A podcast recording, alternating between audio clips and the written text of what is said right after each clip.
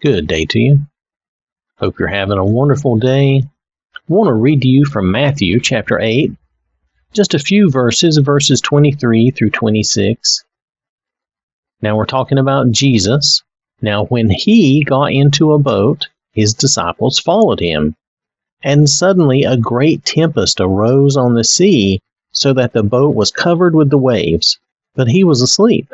Then his disciples came to him and awoke him, saying, Lord, save us, we are perishing. But he said to them, Why are you fearful, O you of little faith?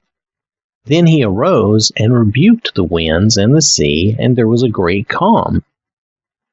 Now, notice when Jesus got in the boat, the disciples followed him. Everything was fine. Then they got out to sea, away from shore, and a great storm rises up. Waves are high over the boat. Jesus is sleeping. Now they're scared and unsure what to do. And now they turn to the Lord.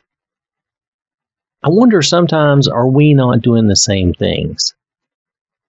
We follow Jesus when everything's going well. We just relax and enjoy the ride. The Lord has it all in control, right? We leave Him alone as long as things are smooth and easy. You notice that? We just kind of leave Him alone. We kind of just let Him to Himself and we don't interact with Him necessarily. You know, maybe we're just sitting there, like I said, enjoying the ride. Then a storm comes up, some trouble or issue we didn't expect. Then we run to the Lord. And that's good. We should know who to go to. But shouldn't we expect the storms, the trouble? He said we would have trouble. We shouldn't be surprised. God does not promise us the easiest way. Instead, we are told the narrow way, the difficult way, that is our path. We can walk that and follow the Lord because He guides us. But we need to be aware of the problems and issues around us. We can't just sit back and wait until we're ready to perish to call on the Lord. You notice they're waiting till they think they're going to die. We should be ready before the storm hits.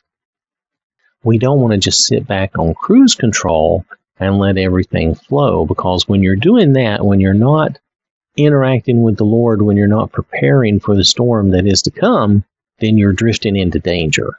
You're drifting into a bad time. We want to make sure that we're prepared and ready for the storms to come. Always know who to go to. Now, the disciples definitely were correct. They knew who to go to when there was trouble. But we want to make sure that we're ready and that we're staying actively engaged with the Lord at all times. We want to make sure that we are always prepared for whatever comes next. Remember that we have to be more than just in the boat. We must be active and prepared and ready at all times. So I want to thank you for listening. Hope you have a wonderful day. May God bless you and keep you safe. And remember, God loves you.